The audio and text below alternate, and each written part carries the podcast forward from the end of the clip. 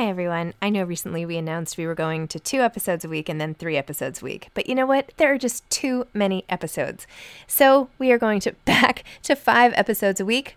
Still a reduction from seven, but there were just too many interviews scheduled, and I didn't want to make all the authors wait for too long. So I hope you can keep up with me. Listen to one a week as you're on your way to work, or on your way home, or putting your kids to bed, or whatever it is you're doing. Moms don't have time to read books now, five times a week. I'm Sandra, and I'm just the professional your small business was looking for. But you didn't hire me because you didn't use LinkedIn jobs. LinkedIn has professionals you can't find anywhere else, including those who aren't actively looking for a new job but might be open to the perfect role, like me.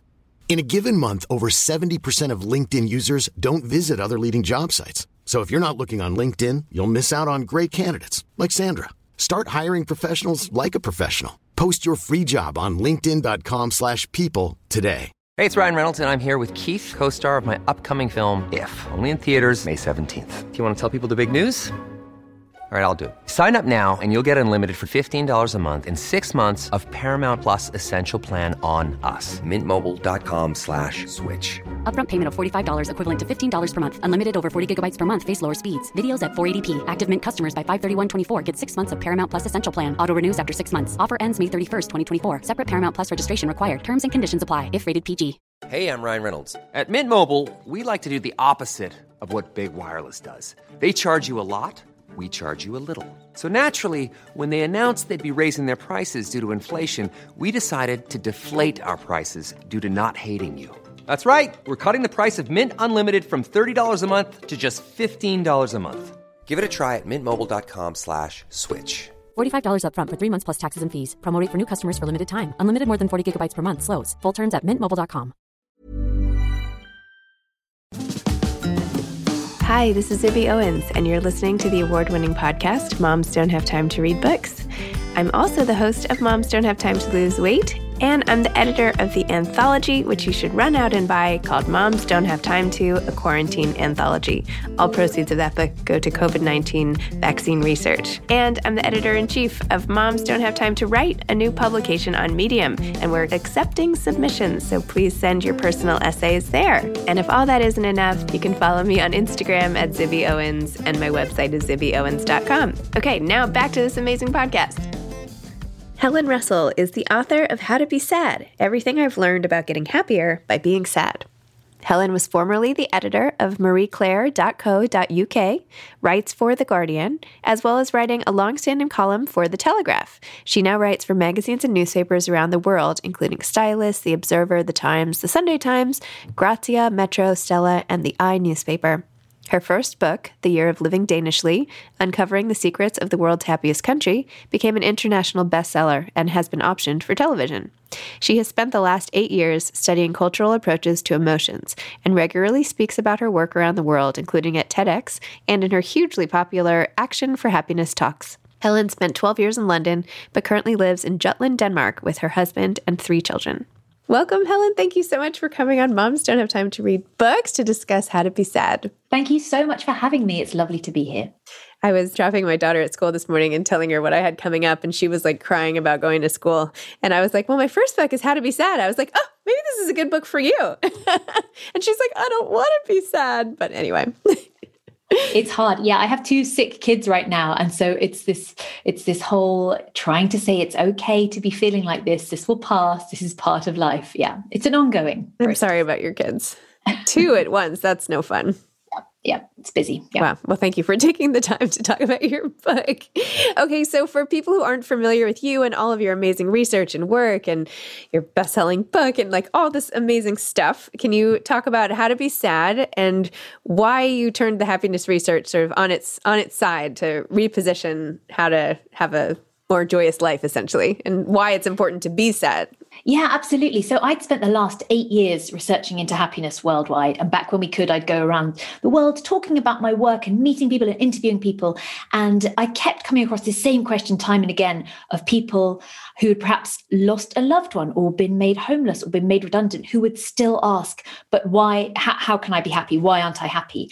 And it, it came to me really that actually we are so obsessed with the pursuit of happiness that we are quite phobic of feeling sad. So from a professional perspective, that was that was my routine. And then also from a personal point of view, I I lost my sister when I was young, and it was something that back in the 1980s just was not talked about. People didn't talk about grief. People would cross the road to avoid having to, you know, make any comment to my mom and me about it. So I had been, I had very much grown up with the idea of what we don't talk about can't hurt us. But we know now the science shows that this is wrong, the reverse is true. So I really wanted to address this. Wow.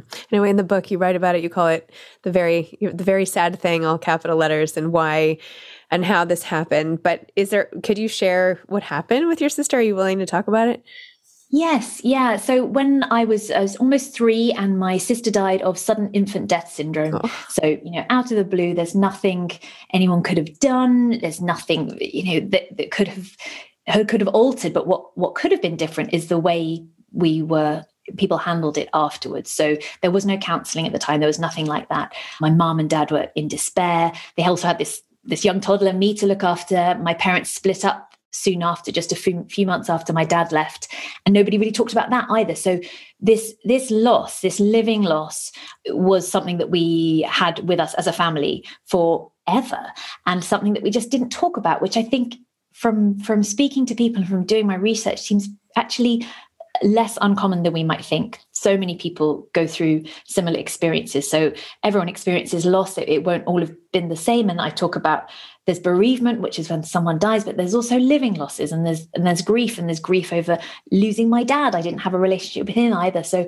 I, I was kind of keen to address we've all had stuff happen to us and it's how we process that. And so all of our our losses may be may be varied but the process for getting through them in a in a happier healthier way is similar. So that's what i've been trying to pursue. Wow. I was so struck by the image of you as a little girl drawing the picture of your family and having your mom having to tell the teacher like okay i know she drew a picture of the four of us here but her sister has passed away and her dad's gone. And you were like what? He's gone too? You know, what do you mean? It just broke my heart. And your attempts with your dad to, you know, get involved in his new wedding, for example, and want to wear a tiara. And he's like, no. And you're like, what? And you have to deal with like the orange backpack guy, like showing up, dating your mom. I mean, these are like a lot of things just like right off the bat to have to, to cope with eh, on top of loss. And oh my gosh. Anyway, you just like, immersed us in like the the young version of you and my heart sort of broke for you immediately and then have been like rooting for you now right with everything. So of course this is your chosen field. It's like oh well that makes sense you know yes and actually a therapy a therapist pointed that out many years later that's no surprise at all. I chose to you know research and write about happiness because i was also scared of being sad. I had no experience with that. So i thought well of course happiness is what we must all be wanting. We've all read studies saying you know happier people are healthier. They, they live longer. But in fact that's it's not quite the case. These this research mostly comes out of the US which and Americans are outliers in the desire to avoid happiness avoid sadness excuse me. So actually being terrified of being sad is what makes us sick. And in in East Asian culture or in Japan where they've done comparisons we look at that actually you can feel sad and it has no impact on your health. So being being sad only makes you sick if you're terrified of being sad. And yeah as you say it's this whole this this stuff i'd grown up with and the ideas that many of us grew up with like wanting to be a bridesmaid at my dad's wedding because i'd seen on tv that you know that the, the daughter from the first marriage gets to maybe wear a tiara maybe ride a pony that's just what got to happen. And in all the glossy TV we watched growing up, yeah, I got some slightly skewed ideas about the world. Oh my gosh. And of course there were only like five shows, right? And we all everybody watched the same thing. right. Yeah. Which I kind of miss now because there's like so, you know, there was something that sort of bonded everybody at the time, right? We had like the same commercials and the same shows. And anyway. So you also talk in the book about the differences in the different types of depression and the difference between depression and sadness and how we're so quick to say that we're depressed when actually we're feeling sad. Sad is okay. Sad is what we should be feeling. It doesn't mean we have any sort of clinical diagnosis. How do people tell the difference between I'm feeling sad and I should feel sad and I'm feeling depressed or I am depressed? So this is super interesting. And I not to minimize depression, I have experienced depression as well throughout the last 20 years, but depression is a chronic mental illness that needs help. But sadness is a temporary emotion that we feel when we have been hurt or something is wrong in our lives. So sadness can be awakening. It's a message that can tell us what's wrong and tell us what to do about it if we listen and actually studies show that if we aim to avoid sadness even just a little to the extent that many of us probably do on a day-to-day basis we put ourselves at greater risk of normal sadness tipping into to something else. So the actual diagnosis of depression comes from the american diagnostic manual for, for mental health so the dsm and this focuses on the symptoms rather than the cause. So it doesn't really bear in mind what's happened to you to get to this place where you may be feeling low. And it's if you meet these five of these nine criteria for more than two weeks, you can get a diagnosis of depression. Now, they interestingly, there used to be a grief clause so that you couldn't be diagnosed with depression within two months of a bereavement. But the latest version, the DSM 5, got rid of this because you know of course depression is serious and you are going to need help. But it, it, means that it does open the possibility that a lot of normal sadness therefore gets pathologized and therefore gets a clinical diagnosis when maybe it is that we've just lost our our spouse or that we have you know lost our job or you know been through a global pandemic just for example. So yeah, I think it is problematic. It's not as black and white. And all of the, you know, I spoke to the best neurologists and geneticists and psychologists, psychiatrists in the world, and they all agreed brain science is inexact. There's so much we don't know. So I my rallying call really is just to open our minds a little bit and ask, you know, what's what's happened to you rather than what's wrong with you. And and not write off any kind of medication or talking therapies, but just thinking a little bit more broadly that actually a baseline for all of us has to be around coming to terms with and accepting normal sadness that we will all experience. And so why why do we get sad? Like what is the evolutionary purpose of sadness? Like I understand anxiety, right? We're afraid, fight or flight, like it was to save our lives, we could run away from animals, we could I know all that stuff. But like what is the purpose of us crying and feeling like we can't, can't get out of bed or you know, not being able to do anything because we're sad. Like why why have sadness? It's such a great question. So the tears per part first off. So Charles Darwin famously said that there was no purpose in tears at all, but we know now that when we cry, we reduce our levels of cortisol. It soothes us because we are expressing our emotions. And sadness is that emotion that makes us stop in our tracks. It's it's like the ruminating time. It's very much problem solving. It makes us more creative because if we if if we're happy, for example, we carry on doing that same thing to get the happiness. If something is wrong, and we feel sad, it's that message to slow down and stop and think about, oh, maybe there's a different way I could be doing things. Sadness, it improves our attention to detail it makes us fall less prey to the halo effect whereby we think the beautiful and rich usually can do no wrong and we are less prone to the fundamental attribution error whereby we think people mean the worst towards us. So it makes us much more clear clear sighted it increases perseverance it promotes generosity it makes us feel more connected to the people around us. So we feel sad because it's a time then we need to stop take stock think okay, maybe there's a different way I could be doing things, and to really sort of cement our connections to the people around us. So in that way, it feels hugely useful. It's it's the time when we should feel most connected to our fellow human beings. And if we're trying to push it down all the time, then then that's a bit of a problem. And the sadness also makes us quite grateful for what we've got. I mean, the, the philosophers going back to the Stoics have, have believed this, and research from the University of New South Wales has found that we are more grateful when we're feeling sad. So it's a it's a really helpful emotion for stopping and taking stock, I'd say, which I think roundabout now feels very useful indeed. Hmm. Interesting. Do you think those are like temporary or persistent? Like, do, can they seep into your personality for good? Like, if I'm sad a lot as a child, will I grow up to be a more grateful person or am I more grateful in the aftermath of that sadness episode? That's a great question. So there's there's a couple of things there. So our predisposition to you know, happiness or sadness is down to genetics and early childhood experience and lifestyle. So the first two we can't control largely, but the third we can. So that kind of depends.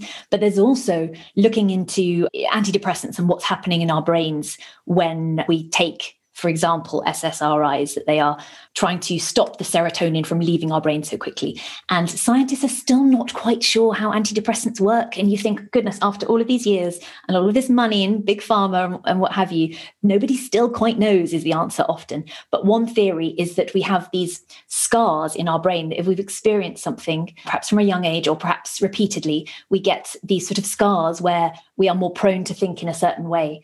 I tend to think of them as like doom rivulets in your mm-hmm. brain, just sort of like this puddle that goes through, which is uh, it can be a fairly depressing way of thinking about the world, but there is there are some theories around that. But then there's also neuroplasticity that we can we can change our brain and we can learn new things. So there could well be a, a sense that some people are more prone to this, but I would also add that there is hope. There are things that we can do, and that's helpful. I've never heard SSRIs described that way. It's almost like the rainstorm washing away the the paths in the sand, right? And then it like you get a fresh start. Is that what you meant so, by the so rivulets? The SSRIs are supposed to help the serotonin stay in. But what's weird is that when you take SSRIs, they um, you get the side effects straight away, but you don't get the effects of stopping the serotonin drain away straight away. So something's going on. Uh, yeah, it, it's just really quite disconcerting when you speak to these enormous brains of geneticists and psychiatrists, and they just sort of say, well, shrug a bit. Well, we don't know. And you think, but, oh my word, what hope do the rest of us have? But do they? But they're in favor of them, though. I mean, do they say that SSRIs then prohibit those other good things from coming as a result of sadness? Do you know what I mean? Like, ah, that's interesting. No, I think I think largely that most I mean, it's to generalize, but I would say that most professionals err on caution and and would say, you know, stick with what you're doing, but complement it with with other things as well. So the neuroscientist I have worked with on on the book was uh, Dean Burnett, and he's very much, you know, both and and or and just trying to try everything because there's so much that we still don't know. So I guess if, if medication is working for for someone, then they should absolutely stay with it. But for some people, medication doesn't work. And then you're thinking, okay, well, what else can I be doing? And for some people, medication may not be necessary because there are other things we can be doing to accept and understand our normal sadness before we get to that stage. You know, I think part of sadness is that it's not, even though, as you're pointing out, of course, like it has good side effects, if you will, right? But in the course of a normal day, it's not very socially acceptable. Like my daughter can't go to school and cry all day because, you know, she's like, my teacher will get mad, or you just can't. You can't like be productive if you are crying all day. You can't like go do your job if you can't get out of bed. You can't. So I don't feel like society is particularly well set up for big bouts of sadness at unpredictable times.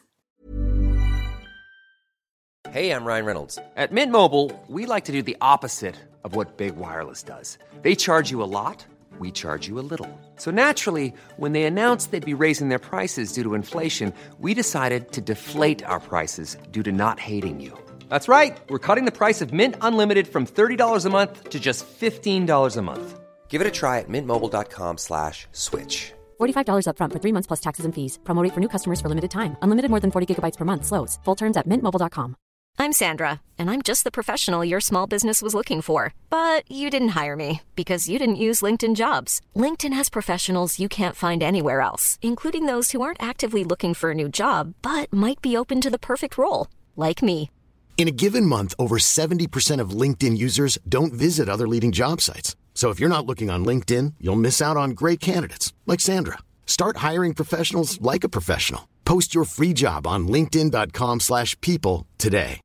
Imagine the softest sheets you've ever felt. Now imagine them getting even softer over time. That's what you'll feel with Boll and Branch's organic cotton sheets. In a recent customer survey, 96% replied that Boll and Branch sheets get softer with every wash. Start getting your best night's sleep in these sheets that get softer and softer for years to come. Try their sheets with a 30-night guarantee. Plus, get 15% off your first order at bollandbranch.com. Code BUTTERY. Exclusions apply. See site for details.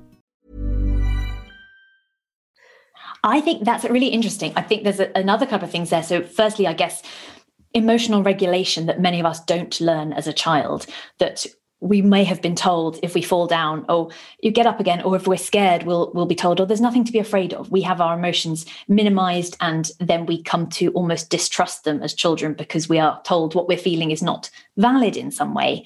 And it's so easy to do. You know, if a, if a child is set, you're like, oh, don't cry, stop crying. But actually, that might not be the most helpful thing to do, despite our inclination to want to make things better for our kids. You know, we love them.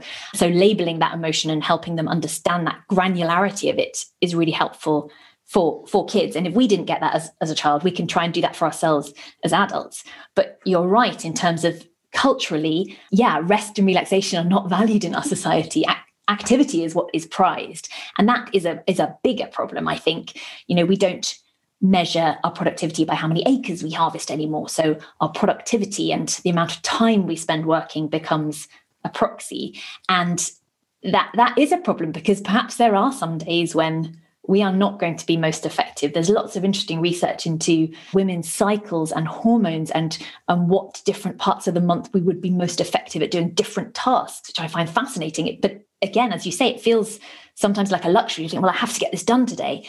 But I, I think there is much room for flexibility and and trying to, yeah, adopt a bit more on, of an understanding approach that would help all of us to be more productive long term.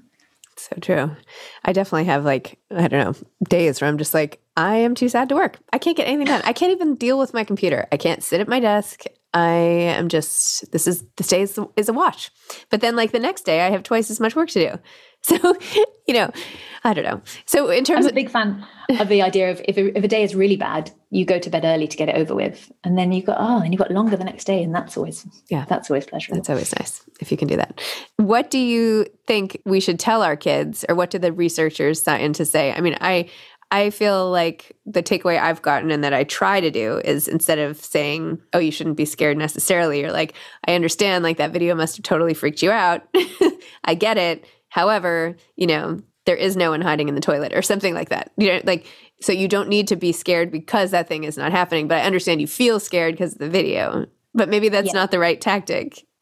Well, I mean, again, the sort of the, the researchers and, and the studies that I have have read are around again as you say it's not minimizing it but it's saying yeah that that would be really scary. If there was a monster in the toilet that would be really scary. Yeah fair play to you. But you know let's look together and, and i'm glad that you told me about this and and let's think about this. And i think yeah trying to put ourselves in in the shoes of a child and try and remember what that felt like. I mean it's it's terrifying. My my four year old right now has chickenpox, which oh, they vaccinate no. for in the US, and I'm so envious. But she's just miserable. Life feels awful, and so it's reminding her, like, yeah, that that does suck right now. You won't feel like that forever. I know this is awful, and I'm really sorry about that. It's it's sort of sitting with that pain, which I I do think, and I'm thinking back to to ourselves as children, I do think that is a really helpful and would have helped you feel quite comforted in that time.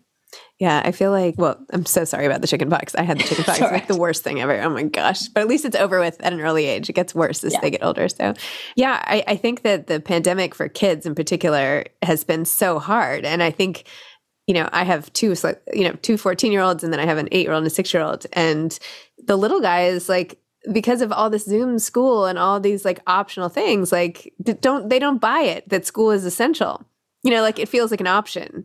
Whereas the older kids and everybody else and like people our age or whatever like it's uh, it's not a question of course. Nothing changes school. But now they're like after a year and a half of like this week is remote this week is not remote. It's very hard to be like no no school is is required. And even as a parent it's like uh, what do you even do with that? Like of course you're sad. You'd rather be sitting on your computer like hanging out with the dog you know like so it's hard. that is a tough one. Yeah feeling things are optional because of the last 18 months everything's felt slightly optional. Yeah it's, it's really tough and it's really tough. And that kind of you know that connection and the whole i think you often want to go to school, for example, to see your peers, and everyone's been lacking that connection over the last 18 months, which is so hard as well, so especially hard. at formative age. Oh my gosh. No, your book could not come at a better time, which is, you know, good for you, I guess.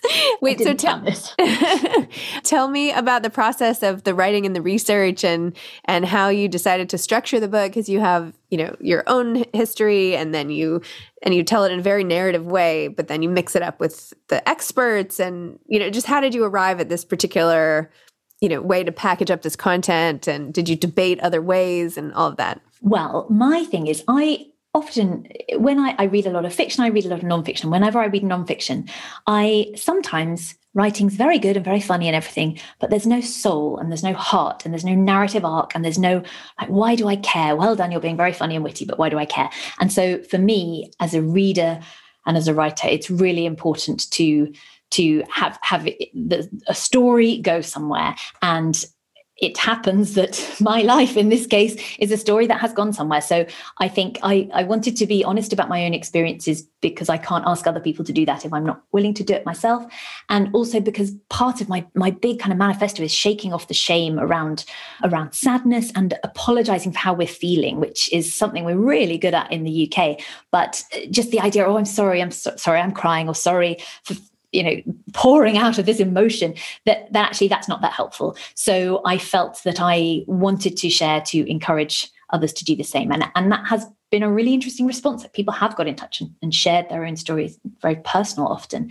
But I also want there to be the science there as well. I, this is not, I am not a scientist, I am a journalist. And so for me, it was really important to speak to as many experts as I could and then bring in some names from popular culture and, and some people who I've admired for a long time who I think have dealt with interesting things in, in ways that we might not have expected. So I've got someone who, you know, was addicted to drugs for many years. I've got people who've been through bereavements trying to really understand the different experiences that I may not have had so that I can I can sort of offer those up as well and try and understand the, the things that, that underpin all of them because there are some universals that that I think we could all benefit from.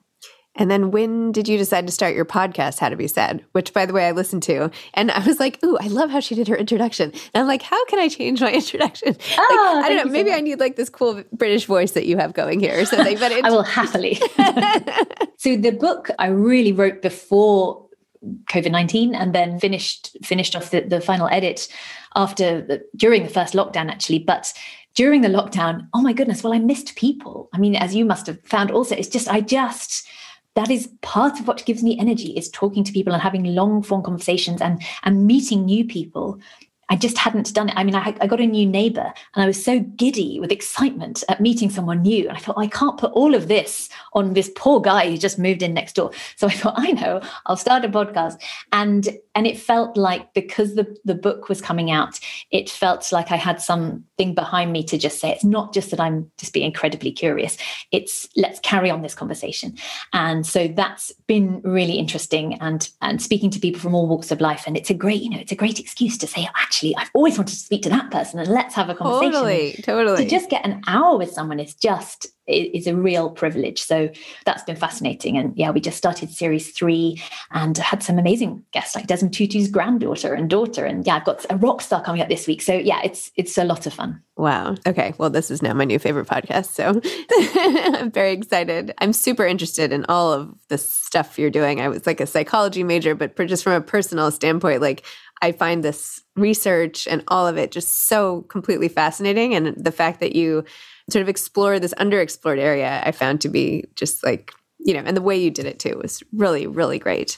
So like what what have you been sad about lately? That's a great question. Well i still miss friends and family. So things are opening up a little bit where I am. I live in Denmark right now. And so I'm getting to see family a bit, but not much. I mean, there's people I haven't seen for two years now, and that's really hard. And, you know, best friends and my kids are not growing up near the people who we thought were only an hour's plane ride away suddenly it, that distance really stretches when you can't get to people and you know life is is hard i think that's what really taught me a lot as well is that I started researching into happiness and I tried to live Danishly and I tried to adopt all of these happiness principles. But at the core, it's it's about connections. Like you know, our personal relationships are one of the key indicators of happiness worldwide. So if those parts are compromised, that's a massive hurdle, and that's something that is an ongoing process of trying to work on and trying to build that up again. So I have lovely friends near where I am now, but I think I, I'm missing people and and those personal connections quite a lot right now. I'm sorry. I totally know how you feel. and wait, your so your year the the year of living danishly, your best-selling book prior to this is now a TV show or it's in the works or something? Tell it me about that. Optioned. It's optioned. been optioned. Okay. So, you know, TV land, who knows what will happen? Yeah. There's a lot of meetings where people say nice things. So we shall see. Got it. And what is your next project going to be? Well, I'm very interested. I'm researching and writing a little bit about Hans Christian Andersen, the great fairy tale guy. So I'm looking into that right now and speaking to a few people about some other radio projects. And yes, we'll shall see. Trying Maybe that can be your subtitle, the great fairy yeah. tale guy. no, that guy. Yeah, that guy. Big hat. Fine. I love it. So, what advice would you have for aspiring authors? Oh, well, I think, well, so I uh, uh, trained as a journalist. And so having, and then I worked and became an editor. And I think that's been really helpful is having that editing head as well as the writing head. So it's the discipline to, to get your, your butt in a chair and do it even when you don't feel like it. And then it's having that other critical brain, which you don't want on too much because then you will sabotage everything and not get anything done, but to be able to edit the work and edit and edit and edit again till it's in a state that you're happy with to share with someone else. I think that it's the discipline and, and the diligence. And yes, trying to come from it from a creative angle. Yeah. Love it. It's not easy though. No. it doesn't make you rich and buy you a yacht. oh my gosh. Okay. Well, thank you so much. This has been so fascinating and really enjoyable. And thank you so much. I really just, I loved it. Thank you. So lovely to meet you. Thank you very much for having okay, me. Okay. I hope your kids feel better soon. Thank you. calamine lotion, lots of calamine. Yes, everyone's pink right okay, now. It's fine. Perfect. Okay. All right. Take care. Bye bye. Take care. Bye bye. Bye.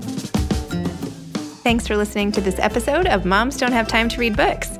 Don't forget to follow me on Instagram at Zibby Owens and at Moms Don't Have Time to Read Books.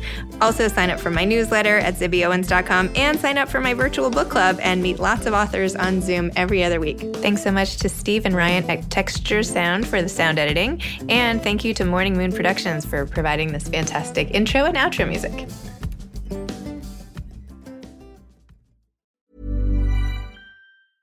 Mom deserves the best, and there's no better place to shop for Mother's Day than Whole Foods Market. They're your destination for unbeatable savings, from premium gifts to show-stopping flowers and irresistible desserts. Start by saving 33% with Prime on all body care and candles. Then get a 15-stem bunch of tulips for just $9.99 each with Prime. Round out Mom's menu with festive rosé, irresistible berry chantilly cake, and more special treats. Come celebrate Mother's Day at Whole Foods Market.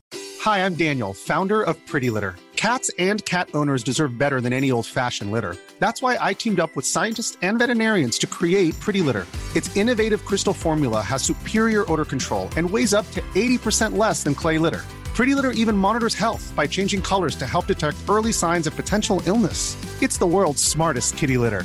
Go to prettylitter.com and use code ACAST for 20% off your first order and a free cat toy. Terms and conditions apply. See site for details. Imagine the softest sheets you've ever felt. Now imagine them getting even softer over time. That's what you'll feel with Boll and Branch's organic cotton sheets. In a recent customer survey, 96% replied that Boll and Branch sheets get softer with every wash. Start getting your best night's sleep in these sheets that get softer and softer for years to come. Try their sheets with a 30-night guarantee. Plus, get 15% off your first order at bollandbranch.com. Code BUTTERY. Exclusions apply. See site for details.